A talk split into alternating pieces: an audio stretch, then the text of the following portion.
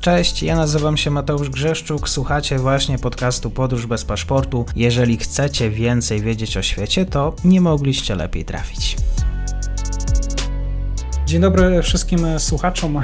Dzisiaj mam wielką przyjemność rozmawiać z jednym z autorów książki, która wpadła w moje ręce. 1989 Jesień Narodów autorstwa pana Adama Brakowskiego, pana Aleksandra Kubrynowicza oraz pana doktora Pawła Ukierskiego, który jest moim gościem. Pan doktor Paweł Ukierski, zastępca dyrektora do spraw merytorycznych właśnie Muzeum Powstania Warszawskiego oraz Instytut Studiów Politycznych Polskiej Akademii Nauk. Dzień dobry panie doktorze, dziękuję za przyjęcie zaproszenia. Dzień dobry. Dzisiaj traktujemy rozmowę o książce, która myślę, że tak jak wspomniałem przed naszym spotkaniem, można byłoby na każdy z tych różnych aspektów tego, jak walił się ten system komunistyczny, w osobnych państwach nagrać właściwie kilka odcinków e, podcastu. Dzisiaj spróbujemy ugryźć ten temat w takim ogólnym e, rozrachunku i wszystkich słuchaczy zapraszam do tego, żeby po książkę sięgnąć, bo naprawdę warto.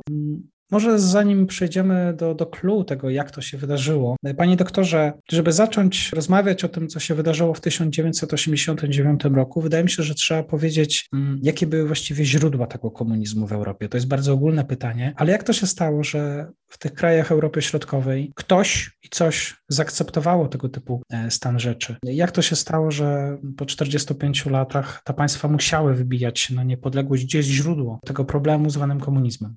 Źródłem oczywiście jest Związek Sowiecki, w którym komunizm został zainstalowany, czy, czy wygrał rewolucję, a później wojnę domową w 1917 roku i w latach kolejnych. No i tenże Związek Sowiecki to był taki, można powiedzieć, no, miks rosyjskiego imperializmu z misją komunistyczną. I no, już w momencie, kiedy zainstalowano komunizm w Związku Sowieckim, funkcjonowała koncepcja rewolucji światowej, czyli żeby ten komunizm podbił cały świat. Tutaj taką zaporą stała się Polska w 1920 roku. Wtedy na jakiś czas tę myśl o rewolucji światowej zarzucono i, i zaczęto budować komunizm w samym Związku Sowieckim. No ale w 1939 roku e, Stalin, podpisując pakt z Hitlerem, znany w Polsce jako pakt, e, pakt Ribbentrop-Mołotow, postanowił ten swój stan posiadania powiększyć. Na mocy paktu Ribbentrop-Mołotow przyłączył do Związku Sowieckiego bezpośrednio część terytoriów, wschodnią Polskę, państwa bałtyckie, Besarabię rumuńską, Ruś zakarpacką. Później, gdy sytuacja się zmieniła, w 1941 roku został napadnięty Związek Sowiecki przez Niemcy, zawiązał sojusz z zachodnimi aliantami. Alianci byli gotowi bardzo wiele za ten sojusz zapłacić. No i ostatecznie okazało się, że tą ceną, którą byli gotowi zapłacić, była Europa Środkowa, to znaczy oddanie całego tego naszego regionu pod kontrolę sowiecką. No i w 1944-1945 roku, jak to miało miejsce w Polsce na przykład, ale tak naprawdę we wszystkich tych krajach w drugiej połowie lat 40. komunizm został zainstalowany za pomocą lokalnych komunistów, ale wszędzie oni potrzebowali tego wsparcia sowieckiego, no w najmniejszym stopniu powiedzmy w Czechosłowacji, gdzie partia komunistyczna była przed wojną dosyć silna, ale w Polsce czy na Węgrzech, gdzie pamiętano czerwony terror Belikuna z 1919 roku, no to bez Sowietów absolutnie byłoby to, byłoby to niemożliwe. Także stąd tu są te źródła komunizmu w Europie Środkowej. Mhm. Czy można zaznaczyć, że w jakimś momencie historii Związek Socjalistycznych Republik Radzieckich był w stanie odnieść albo osiągnął jakiś e, pełen sukces w którymś z państw, albo, albo można mówić o takim e, skrawku historii, który wskazywał na to, że no tutaj udało się i że nic nie wskazuje na to, żeby, jakby to można powiedzieć, pojawi się jakiś większy opór?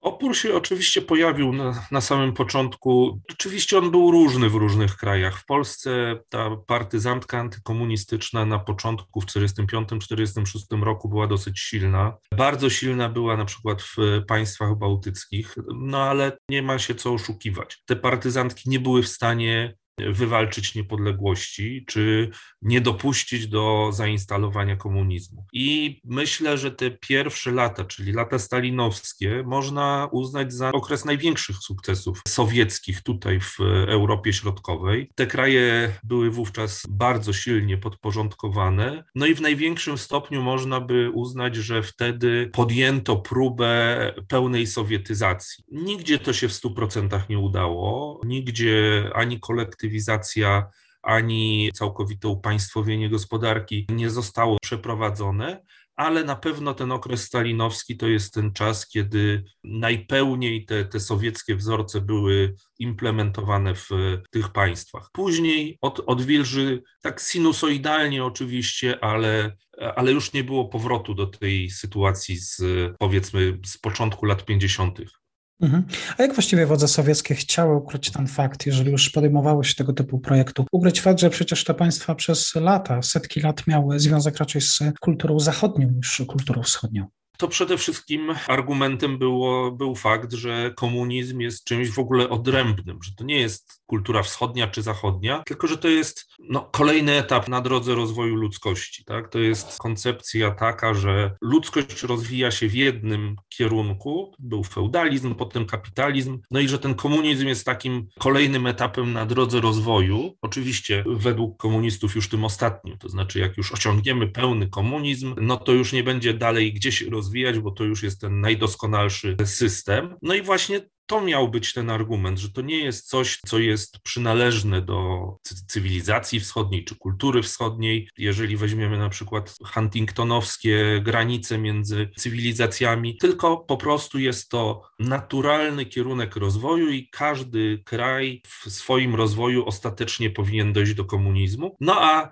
ponieważ ten komunizm pojawił się najpierw w Związku Sowieckim, no to znaczy, że Związek Sowiecki jest na tej drodze rozwoju najbardziej zaawansowany i trzeba go naśladować. Jaka była to droga właściwie, jak zmagały się państwa z tą drogą raczej ekonomiczną, bo droga rozwoju, droga umysłów to jedno, a druga to jest, są kwestie ekonomiczne, kwestie gospodarcze. Jak sobie państwo właściwie myślały i na jakich e, zasadach miałaby być oparta ta, ta nowa gospodarka, nowy pomysł na gospodarkę? No, nowa gospodarka, tak jak, tak jak to było w Związku Sowieckim, opierała się na właściwie całkowitej własności państwowej, pełnej centralizacji. Miała to być też gospodarka centralnie planowana, czyli wszystko miało być zaplanowane tak, żeby było jak najlepiej zasoby i, i moce produkcyjne rozdysponowane, tak żeby właśnie, żeby ta gospodarka funkcjonowała jak najlepiej. No oczywiście okazało się, rzeczywistość okazała się całkowicie odmienna, przy czym trzeba pamiętać, że to nie jest tak, że od samego początku było to jasne i widać. Gdzieś tak myślę do lat 60. nie było wielkiej różnicy, jeśli chodzi o poziom gospodarczy między blokiem wschodnim a zachodnimi krajami. Mam tu na myśli głównie europejskie, te, które też były po zniszczeniach wojennych, bo tylko to da się porównać. Wiadomo, że Stany Zjednoczone rozwijały się nieco inaczej. No ale gdzieś tak już od końca lat 60. zaczęło być widoczne, że ten system nie funkcjonuje tak, jak zakładano, że te systemy planowania bez wolnej konkurencji, bez rywalizacji o zasoby jest po prostu niewydolny. To znaczy, gospodarka była wykorzystywana, zasoby jej były wykorzystywane ekstensywnie, marnotrawione. Ludzie, którzy pracowali w firmach, które de facto nie miały właściciela, bo właścicielem było państwo, byli wynagradzani niezależnie od faktycznej wykonanej pracy, co też nie motywowało i tak dalej, i tak dalej. Te wszystkie elementy spowodowały, że kryzys bloku wschodniego nie stał się może jeszcze widoczny dla Zachodu na przełomie lat 60. i 70., ale jak spojrzymy z dzisiejszej perspektywy, no to to jest jasne, że to takie masowe zadłużanie się no było właśnie spowodowane już narastającym kryzysem. Gospodarki, które muszą się zadłużać i później ta spirala zadłużenia tylko narasta, tak było przez całe lata 70., no to to nie jest gospodarka zdrowa. I co prawda na Zachodzie dostrzeżono ten kryzys z paroletnim może nawet dziesięcioletnim opóźnieniem. Niemniej jednak stawiałbym tezę, że, że już koniec lat 60., początek 70. to są bardzo silne zwiastuny kryzysu gospodarczego. Mhm. To jeszcze tak, e, zanim przejdziemy do tych klub wydarzeń, rozumiem, że cały czas obywatele państw Europy Środkowej podpatrywali to, co się dzieje w innych krajach Europy Zachodniej. Jak reagowali, też jak władze tłumaczyły ten, no, umówmy się, rozwój gospodarczy tam, a tutaj jednak stagnacja u nas. W czasach komunistycznych było takie określenie wytrych, błędy i wypaczenia. Znaczy, koncepcja jest dobra, tylko no, pewne błędy popełnione powodują, że faktycznie no, nie wszystko jeszcze jest tak dobrze. Poza tym pamiętajmy, że to też była zawsze ta teza, że jesteśmy dopiero na drodze do, nawet do socjalizmu że to nawet nie jest w pełni rozwinięty socjalizm, a komunizm miał być tym przystankiem mm, ostatecznym. Także to były, to były te tłumaczenia. Oczywiście z tym obserwowaniem to też było różnie w różnych okresach, ale właśnie wtedy, kiedy komunizm już przeżywał największe e, problemy w latach 70., a zwłaszcza 80., to faktycznie było to najłatwiejsze ta kultura zachodnia przenikała. Pamiętamy, nie wiem, na przykład wideoboom lat 80., tak, że no w tej zgrzebnej ówcześnie Polsce jednak każdy miał przynajmniej w większych miastach, czy u siebie, czy u znajomych dostęp do magnetowidu, gdzie oglądano hollywoodzkie filmy, a ta amerykańska soft power robiła bardzo wiele, żeby też podminowywać komunizm. Pamiętamy przecież, że, że czy to Bond się zawsze z tymi Sowietami zmagał, czy, czy nie wiem, czy Rocky bił się z Iwanem Drago i tak dalej, i tak dalej to wszystko, to wszystko stanowiło taki element, który w tej sferze takiej kultury, ale też jakości życia pokazywał ludziom, że Zachód jest lepszy, fajniejszy, bardziej przyjazny. No i w latach 80. to już była taka skala tego, że to nie tylko zwykli ludzie byli w pełni przekonani, że na Zachodzie jest lepiej, ale nawet średniego szczebla urzędnicy partyjni wiedzieli, że oni są niby uprzywilejowani, a i tak mają gorzej niż przeciętny człowiek na Zachodzie. I to bardzo bardzo mocno oddziaływało. Mhm. To jeżeli mówimy o, o tych procesie całej zmiany w krajach Europy Środkowej, panie doktorze, to co wydarzyło się w 1989 roku, czy dzisiaj z perspektywy czasu można nazwać rewolucją, czy to była reforma, czy może jakaś skala różnych reform, bo mieliśmy arabską wiosnę, która była też oczywiście jakąś formą rewolucji, czy to co się działo w krajach Europy Środkowej było też rewolucją, ta, ta jesień narodów. Tak, my w naszej książce stawiamy e, tezę, że to był splot elementów z różnych pojęć, częściowo rewolucyjna, częściowo reformatorska, częściowo polegająca na odrzuceniu i, i kontrrewolucji. I to ostatnie określenie, nie ukrywam, że ja wprowadziłem do naszej pracy i nad tym sobie teraz trochę właśnie tak pracuję teoretycznie. Chciałbym opublikować jeszcze osobny tekst poświęcony takiej teoretycznemu ujęciu roku 89. Więc ja stawiam właśnie tezę, że to była w zdecydowanie największym stopniu, czy wręcz można mówić, że to była kontrrewolucja. I już tłumaczę dlaczego. Jeżeli odejmiemy te negatywne skojarzenia z tym słowem, które zostały mu e, nadane przez komunistów, którzy twierdzili, że wszystko wszystko, co jest nie po ich myśli, to są jakieś elementy kontrrewolucyjne. I jeżeli zgodzimy się to oczywiście też jest w jakimś stopniu dyskusyjna teza, ale że przewrót bolszewicki w 1917 roku oraz jego wyeksportowanie do Europy Środkowej było rewolucją, a twierdzę, że tak, ponieważ rewolucja, dla mnie wyznacznikiem rewolucji jest jakaś całościowa ideologia, która mówi o przebudowie całego społeczeństwa w myśl właśnie tejże ideologii i stworzenie wręcz nowego człowieka. No więc komunizm dokładnie czymś takim był. To odrzucenie tych zdobyczy w cudzysłowie rewolucji i jakby przywrócenie w pewnym stopniu tego, co było wcześniej, no jest bez wątpienia kontrrewolucją. I oczywiście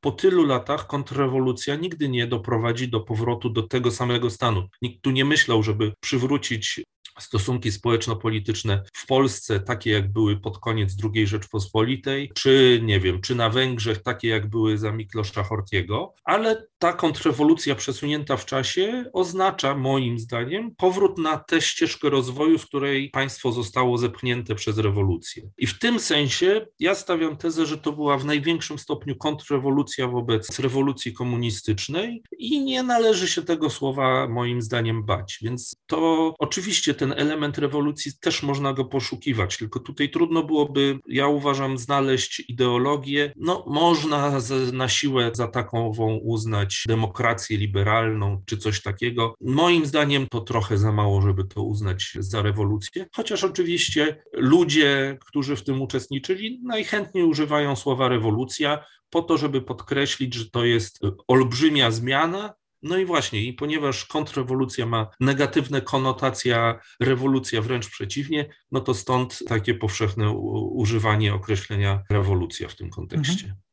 Panie doktorze, gdzie ta kontrrewolucja, wykorzystajmy to sformułowanie, miała najlżejszy charakter, gdzie no, zdecydowanie bieg wydarzeń e, był najbardziej brutalny i najbardziej trudny też do, do zrozumienia przez ówczesnych mieszkańców tego kraju? Nie wiem, czy można to nazwać najlżejszym charakterem, ale taki najbardziej stopniowy przebieg, czy ktoś mógłby powiedzieć powolny, to miała oczywiście w krajach, gdzie komuniści podjęli rozmowy z opozycją. W ten sposób to oczywiście oznaczało, że to potrwa dłużej, bo takie negocjacje zawsze trwają dosyć długo, czyli to były Polska i Węgry. Okrągłe stoły, wynegocjowany charakter przekazywania władzy. No i co jeszcze było bardzo ważnym elementem w obu tych państwach, że byli komuniści czy postkomuniści uzyskali swoją pozycję na scenie politycznej, która okazała się dosyć szybko, dosyć, czy nawet bardzo mocna. W Polsce przecież SLD wróciło do władzy władzy już w roku 93. Aleksander Kwaśniewski wygrał w 95 roku wybory prezydenckie. Podobnie na Węgrzech postkomuniści wrócili do władzy już po wyborach w roku 94. Kolejne miejsce na, na tej mapie bez wątpienia zajmują takie kraje jak Czechosłowacja czy NRD, gdzie partia komunistyczna była zbyt skostniała, żeby takie rozmowy podjąć. W tych państwach właściwie nie było czegoś takiego jak tak zwane liberalne skrzydło partyjne. I podam tutaj na przykładzie Czechosłowacji, skąd to się wzięło. W 1968 roku, gdy stłumiona została praska wiosna i te wszystkie tendencje odwilżowe czy łagodzące sposób, w jaki reżim panował nad krajem, nastąpiła normalizacja, czyli bardzo takie ostre dokręcenie śruby i na przykład tam wykonano taki manewr, że wszyscy członkowie partii komunistycznej mieli wymieniane legitymacje partyjne. No, wprowadzono po prostu nowy wzór. Wydawało się, że operacja czysto formalna, no ale jakoś tak się dziwnie złożyło, że jedna trzecia dotychczasowych członków nie dostała nowych legitymacji, no bo uznano, że w ich rola w okresie praskiej wiosny była taka, że, że nie zasługują na to, żeby dalej być członkami partii komunistycznej.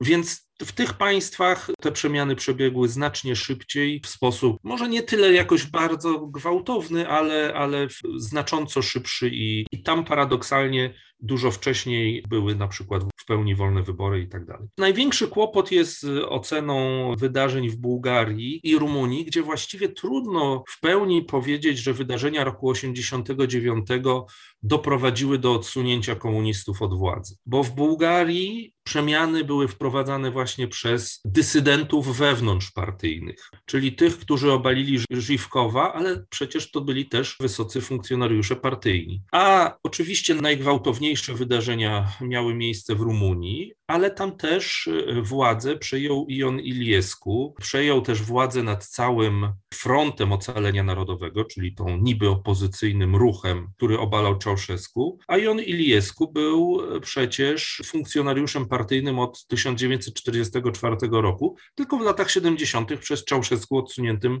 na boczny tor. I jego wpływy później przez następnych kilkanaście lat były potężne, był prezydentem z przerwą czteroletnią i co ciekawe, no on został postawiony w stan oskarżenia niedawno, w końcu, bo 90% tych ofiar, których się szacuje na ponad tysiąc osób, to są ludzie, którzy zostali zamordowani, zabici już po obaleniu Czałszewsku i po jego rozstrzelaniu. I o to jest oskarżany Jon Iliescu. Także, także tutaj te wydarzenia rumuńskie są najbardziej w jakimś sensie też tajemnicze. No chociażby ta farsa procesu małżeństwa Czałszewsku, którzy zostali natychmiastowo rozstrzelani po złapaniu, po jakiejś krótkiej farsie procesu. Najprawdopodobniej raczej dlatego, żeby ich uciszyć i żeby nie mogli powiedzieć tego, co wiedzą.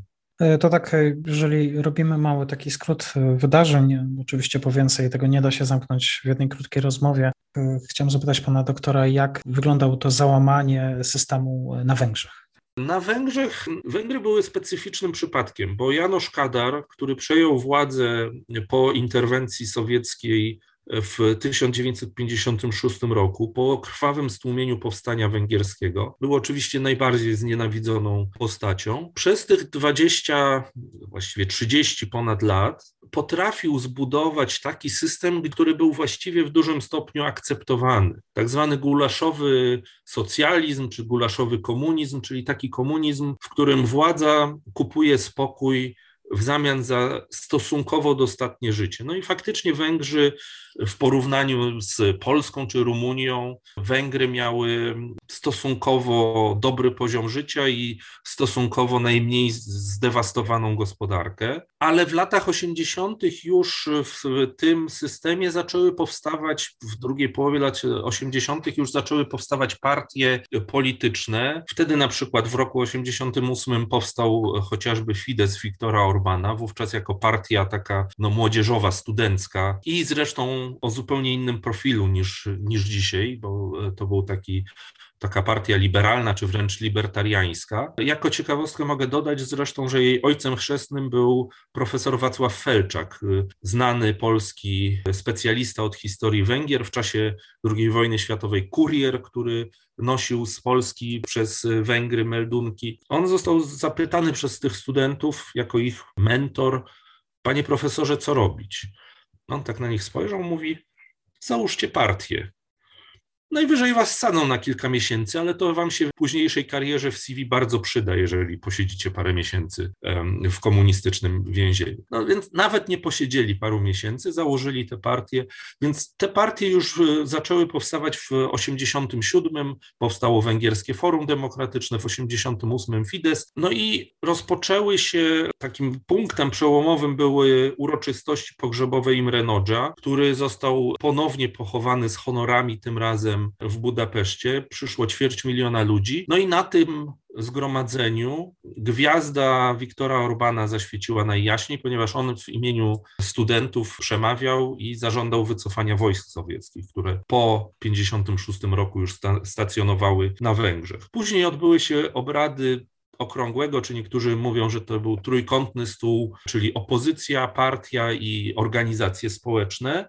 W partii komunistycznej było dosyć silne skrzydło reformatorskie, co pozwoliło właśnie ją przetransformować w partię socjaldemokratyczną. Już w październiku taka zmiana nawet nazwy została przeprowadzona. No i w marcu, kwietniu 90 roku odbyły się wolne wybory. Co ciekawe, mm, wcześniej odbyło się referendum w sprawie, w kilku sprawach, ale tam jedyne naprawdę istotne pytanie to było, czy wybory prezydenckie powinny się odbyć przed czy po parlamentarnych, dlatego że prezydenta w systemie węgierskim wybiera parlament. No i tutaj był bardzo równy wynik, tam 6 tysięcy głosów chyba zadecydowało, że jednak najpierw wybory parlamentarne, a dopiero później prezydenckie i to zakończyło karierę de facto Imre Pożgaja, takiego czołowego komunisty reformatorskiego, który prawdopodobnie, gdyby referendum wypadło inaczej, byłby prezydentem Węgier a w tej sytuacji nim nie został. No to w takim razie ostatni wątek. 3 października 90 roku Niemcy wschodnie i zachodnie są ponownie jednym państwem. Oczywiście te różnice dzisiaj o tym, bo mówmy się, po blisko ponad 30 latach widzimy pomiędzy wschodem a zachodem. One w międzyczasie się w jakiś sposób wzrosły, ale w tym wstępie, spisie i też zatytułowali państwo NRD przegrane rewolucje. Dlaczego przegrane? Tak, po pierwsze, jednym z największych mitów jest mit o zjednoczeniu Niemiec. To nie było zjednoczenie, tylko inkorporacja jednego, zgodnie przynajmniej z zasadami prawa międzynarodowego, to była inkorporacja jednego państwa przez drugie. NRD przestało istnieć, natomiast nie powstał jakiś nowy byt, tylko to była prawna kontynuacja Republiki Federalnej Niemiec. I ta teza o przegranej rewolucji, chociaż oczywiście postawiona przez nas też ze znakiem zapytania, bierze się stąd, że to zresztą pojawia się oczywiście we wszystkich tych krajach, ale wśród Niemców wschodnich ja nie wiem, czy nawet nie, nie jest to jedno z najsilniejszych poczuć, że, że no to nie tak miało być. Że cały czas, chociaż wchłonięci przez jedno z najbogatszych państw na świecie, cały czas gigantyczne pieniądze były wkładane w wyrównywanie poziomów i tak dalej, ale po pierwsze cały czas są traktowani trochę jako ci młodsi, głupsi bracia, których trzeba traktować protekcjonalnie, mają też poczucie, że ten przemysł, to wszystko, co, co przez tych kilkadziesiąt lat budowali, zostało właściwie zaprzepaszczone. To, co w Polsce mamy też bardzo silne takie głosy, że polska gospodarka została no, nie do końca tak sprywatyzowana, jak to należało zrobić, że ten zachodni kapitał to w wielu wypadkach kupował te nasze przedsiębiorstwa nie po to, żeby je ratować czy rozwijać, ale po to, żeby je zamknąć i żeby nie stanowiły konkurencji, no to jak mi kiedyś parę lat temu tłumaczył e, jeden Niemiec ze wschodu i to człowiek, który sam osobiście odniósł raczej sukces e, zawodowy. On mi mówił: Wy to macie dobrze, bo przynajmniej zachowaliście własną państwowość i wy możecie teraz i w Unii Europejskiej się burzyć i nie zgadzać i robić coś po swojemu i, i się wykłócać i tego, a my nawet tego nie możemy zrobić. Wy możecie narzekać, że to obcy kapitał, no tak, wiadomo, obcy, no to obcy, to, to, to, to zadziałało w ten sposób, no a my nie bardzo mamy jak to zrobić, no bo to Niemcy nam zrobili. No i ten sposób myślenia, czy takie postrzeganie tej rzeczywistości jest bez wątpienia mm, w Niemczech dość mocno obecne i te różnice między Niemcami wschodnimi i zachodnimi ciągle są zauważalne. Te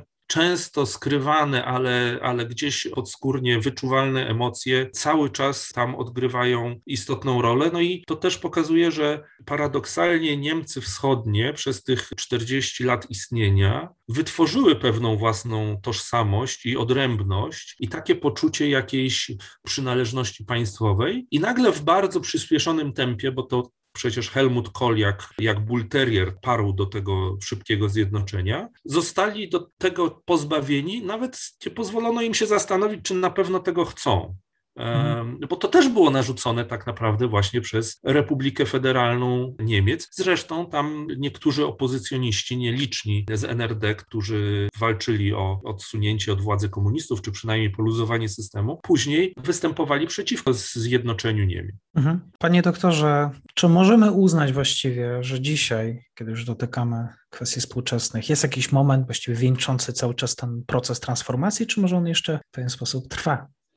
To jest trudne pytanie. Oczywiście niektórzy chcieliby widzieć takie zwieńczenie transformacji w momencie przystąpienia do Unii Europejskiej, czyli jeżeli nasz system został przez tych arbitrów elegancji w tym zakresie uznany za wystarczająco już przetransformowany, że można nas wpuścić do wspólnego klubu, no to znaczy, że ta transformacja już się dokonała. Bo oczywiście nie można za transformację ustrojową uznawać każdych reform, no bo każde państwo nieustannie w jakichś tam dziedzinach się modernizuje, reformuje, służba zdrowia wszędzie na świecie jest poddawana różnym reformom, no ale tego już nie można wrzucać do tego, do tego worka, więc wydaje mi się, że ta transformacja, no można powiedzieć, że dokonała się w latach 90.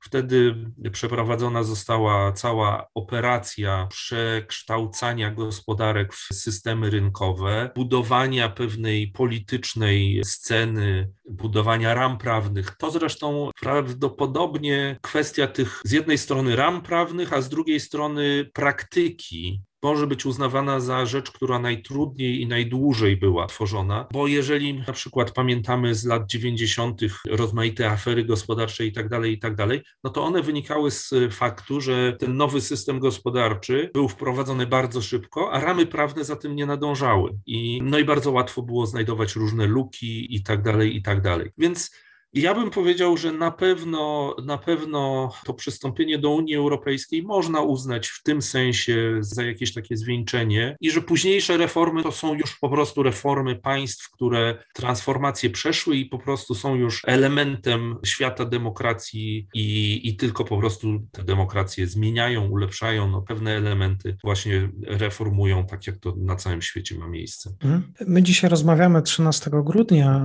w 40. rocznicę wprowadzenia stanu stanu wojennego, niezależnie od tego, kiedy rozmowa będzie opublikowana, mam nadzieję, że najszybciej. Też e, oczywiście w Polsce trwa cała dyskusja, czy zrobiliśmy to właściwie, czy jakby ten cały proces e, zmian, słusznie często nazywany polityką jakoś grubej kreski, kwestią dogadania się z komunistami. Panie doktorze, czy jakby liczy się może efekt końcowy, patrząc na, na całe no, blisko ponad 30 lat y, takiego rozwoju gospodarczego, skoku ekonomicznego, stopy życia Polaków, czy jakby słusznie roztrząsamy w jakiś sposób y, pewne grupy, pewne um, społeczne, również i grupy polityków, jakby to mówiąc, y, nie zostały rozliczone i też słusznością jest twierdzenie, że w jakiś sposób powinniśmy pociągać jeszcze ich do tej odpowiedzialności. W skrócie tak, jeżeli chodzi o ten cały proces polskiej transformacji, czy to będzie przez najbliższe lata element roztrząsania i politologów, i nas Polaków, w jaki sposób po prostu dokonała się ta transformacja. No, z całą pewnością to jest gigantyczny proces, gigantyczna przebudowa całego społeczeństwa, bo tak jak mówię, jeżeli nawet traktujemy to jako kontrrewolucję, no to nie była kontrrewolucja, która dokonała się natychmiast po rewolucji i mogła wrócić po prostu do stanu poprzedniego, tylko po kilkudziesięciu latach. A zatem no stąd też to hasło powrotu do Europy, powrotu na zachód i tak dalej. No ale nikt tego procesu na taką skalę dotychczas nie przeprowadzał, więc też nie było doświadczeń podobnych. Nikt wcześniej nie przywracał gospodarki rynkowej po kilkudziesięciu latach gospodarki centralnie planowanej, maksymalnie scentralizowanej, więc to jest, to, to, to był pewien eksperyment, który trzeba było przeprowadzić tutaj. Nikt nie budował kapitalizmu bez kapitału a przecież y, Polacy nie mieli kapitału w momencie, kiedy upadał komunizm, bo nie mieli skąd go mieć. No więc w jaki sposób można było inaczej przetransformować, zreformować te, te wielkie przedsiębiorstwa, jak nie było polskich inwestorów, którzy mieliby kapitał na to pozwalający. Więc z całą pewnością przez następne lata będzie się toczyć dyskusja na ten temat, jak transformacja została przeprowadzona. No właśnie, wydaje mi się, że bardziej będzie przebiegała dyskusja na ten temat niż już na temat temat przeszłości PRL-owskiej, czy, czy właśnie rozliczenia, czy lustracji. Ta debata była bardzo gorąca w latach 90., na początku lat 2000. No, dzisiaj ze względu na lukę czasową, ci najważniejsi komunistyczni dygnitarze, Jaruzelski, Kiszczak, parę lat temu już zmarli, prawda? Więc oczywiście ich nazwiska będą się przewijać, ale wydaje mi się, że to już nie będzie ten główny temat. Właśnie raczej tematem będzie kwestia tego, jak została przeprowadzona transformacja, które jej elementy mogły być przeprowadzone lepiej, które były przeprowadzone w sposób no, zbliżony do optymalnego i to na pewno będzie rozgrzewać opinię publiczną, zwłaszcza, że no w jakimś sensie, jeżeli spojrzymy na dzisiejszy spór polityczny, to po jego dwóch stronach stoją właśnie zwolennicy tezy, że transformacja była przeprowadzona mocno wadliwie i można było to zrobić znacznie inaczej i dużo lepiej, a po drugiej stoją ci, którzy twierdzą, że to jest wielki sukces i właściwie niewiele można było zrobić lepiej. No więc jeżeli to jest element takiego też bardzo gorącego, bieżącego sporu politycznego, to nie ma co do tego wątpliwości, że ta dyskusja będzie cały czas jeszcze trwała i będzie bardzo gorąca. Na ile ta transformacja jest naszym sukcesem, a na ile nie.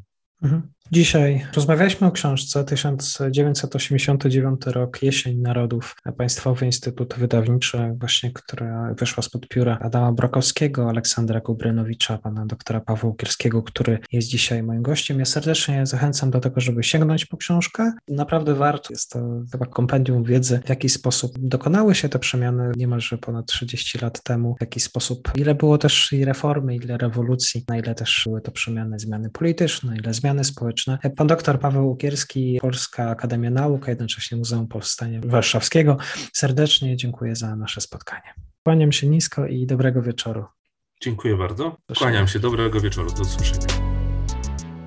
I to już koniec na dzisiaj. Zapraszam na profil podcastu Podróż bez paszportu na Facebooku, Instagramie i Twitterze. Zachęcam też do wsparcia mojej pracy na serwisie Patronite oraz Buy Coffee. Do usłyszenia.